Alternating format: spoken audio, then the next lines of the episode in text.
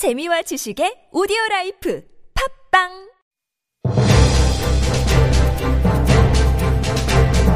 살아있는 비평의 광장 TBS 아고라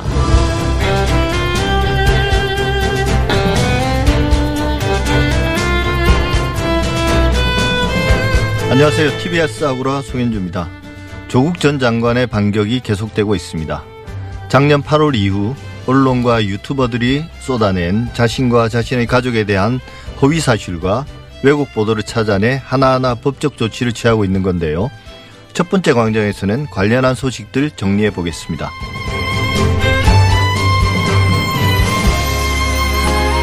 유명 방송인이기도 한 웹툰 작가가 여성을 비하하고 여성 혐오를 조장했다는 이유로 거센 비난과 퇴출 압력에 직면해 있습니다. 반면 웹툰 작가들은 표현의 자유가 위협받고 있다며 거세게 반발하고 있는데요. 두 번째 광장에서 이야기 나눠보겠습니다. TBS 아고라 지금 시작합니다.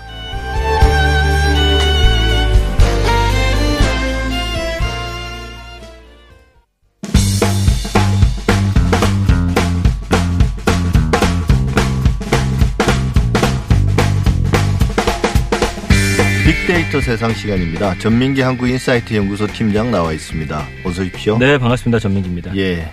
빅데이터 상에서 가장 많이 소비되는 이슈부터 알아보죠. 지난 한주 네. 가장 많이 언급된 키워드.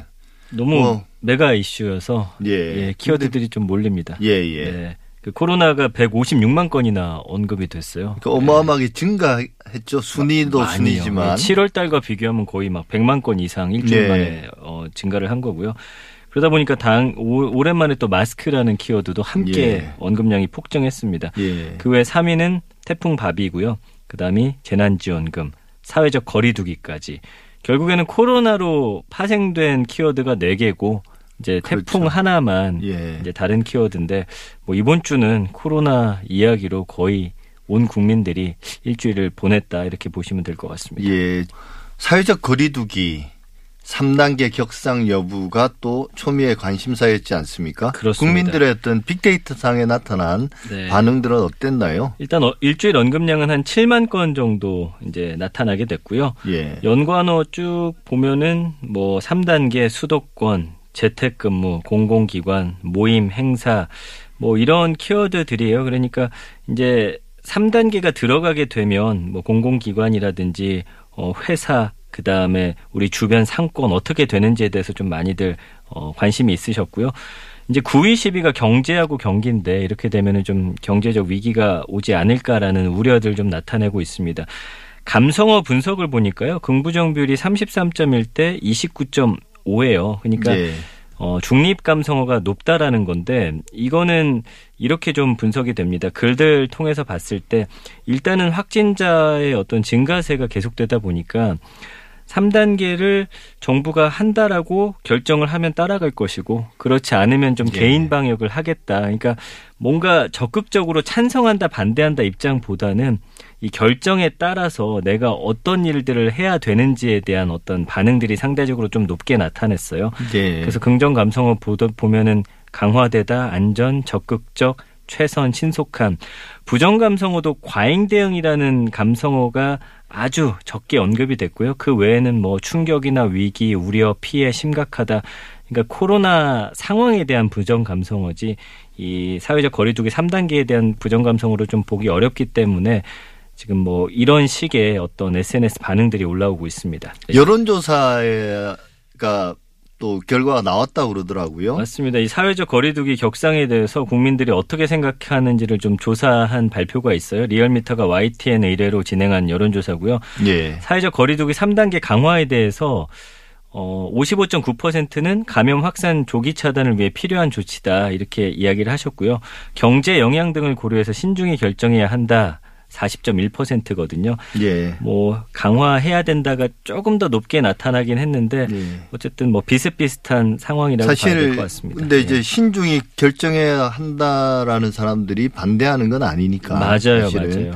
그러니까 어찌 보면 전체적으로 볼 때는 음. 좀더 필요하다면 강화하는 것에 대해서는 여론이 좀 모아질 수 있을 것 같습니다. 그렇습니다. 그래서 전국 만 18세 이상 성인 5,700명에게 접촉을 했고 최종 500명이 응답을 이것도 했고요. 우리가 다 해야 되는 네, 거죠. 8.8% 예. 응답률이고 어, 예. 표본 오차 95% 신뢰 수준에 플러스 마이너스 4.4% 포인트가 나온 결과거든요. 예. 근데 국민들이 막 이거를 강하게 찬성 반대라기보다는 어쨌든 상황을 좀 지켜보면서 어느 쪽을 선택하든지 좀 따라야겠다라는 쪽의 예. 여론이 좀 더 빅데이터 상에서 많이 읽혀졌습니다. 예. 이번에 마스크 언급량과 확진자 수 사이 어떤 상관관계를 한번 분석해 보셨다고요? 제가 이제 올해 1월부터 이 그래프를 좀 쭉 봤거든요. 그랬더니 예. 이제 코로나 확진자가 폭발적으로 증가했던 게 3월, 5월 그리고 8월이거든요.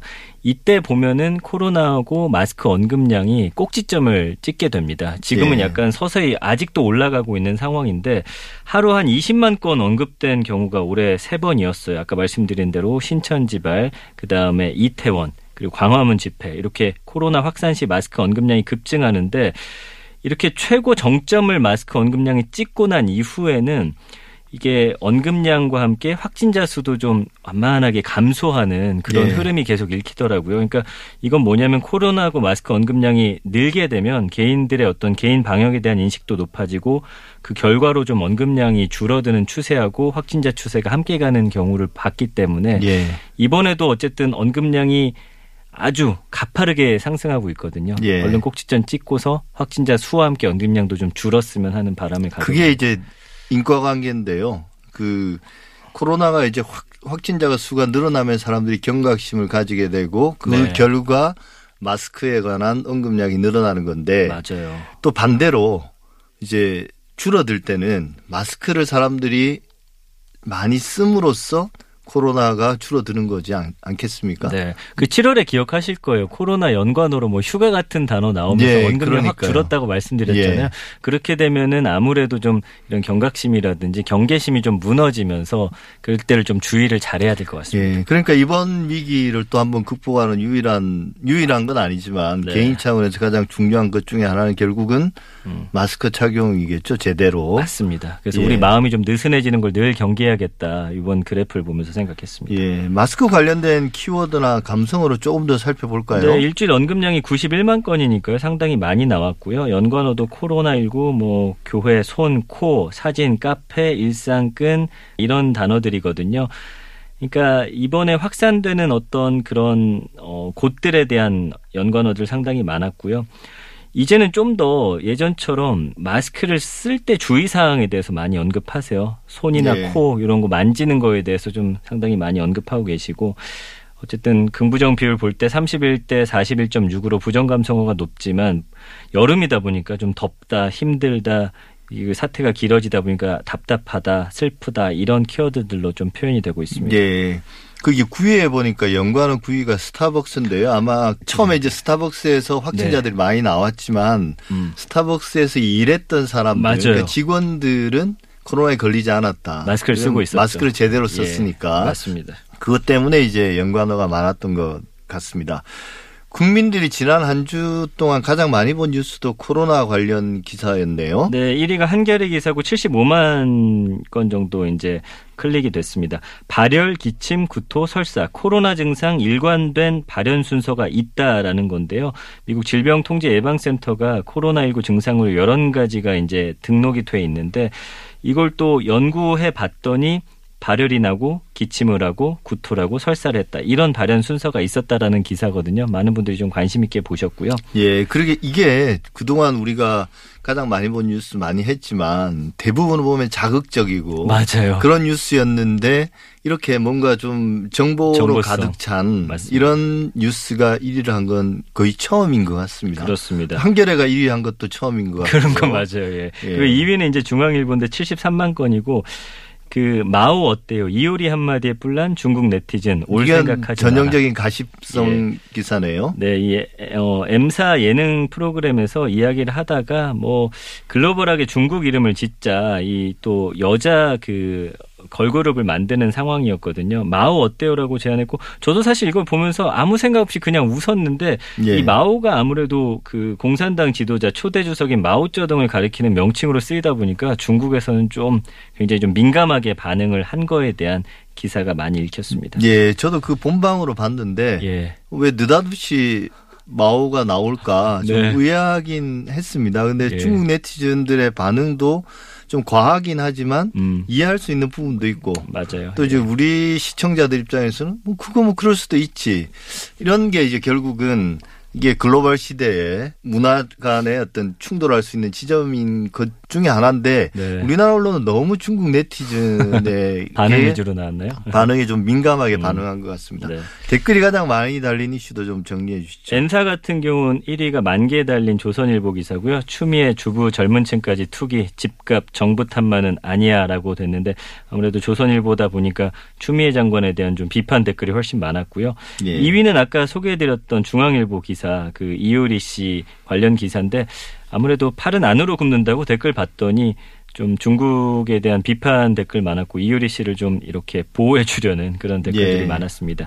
디사 같은 경우는 1위가 18,000개 댓글이 달렸고요. 연합뉴스 기사고 차명진 폐렴기 호전 집보다 편해 있던 병도 달아날 듯 이런 기사와 관련해서 뭐 처음에는 비판을 하다가 정부에 대해서 또 여기가 또 편하다 뭐 이런 또 식의 글들이 어, 나오면서 여기에 대해서 뭐 여러 가지 댓글들이 좀 달렸고요. 예, 처음에는 뭐, 뭐 수용소 같다라는 맞아요. 등뭐 그런 어 불평 불만들이 있었는데요. 네, 뭐 그렇습니다. 그리고 2위는 14,000개 기사 댓글이 달렸고 뉴스원 기사고요.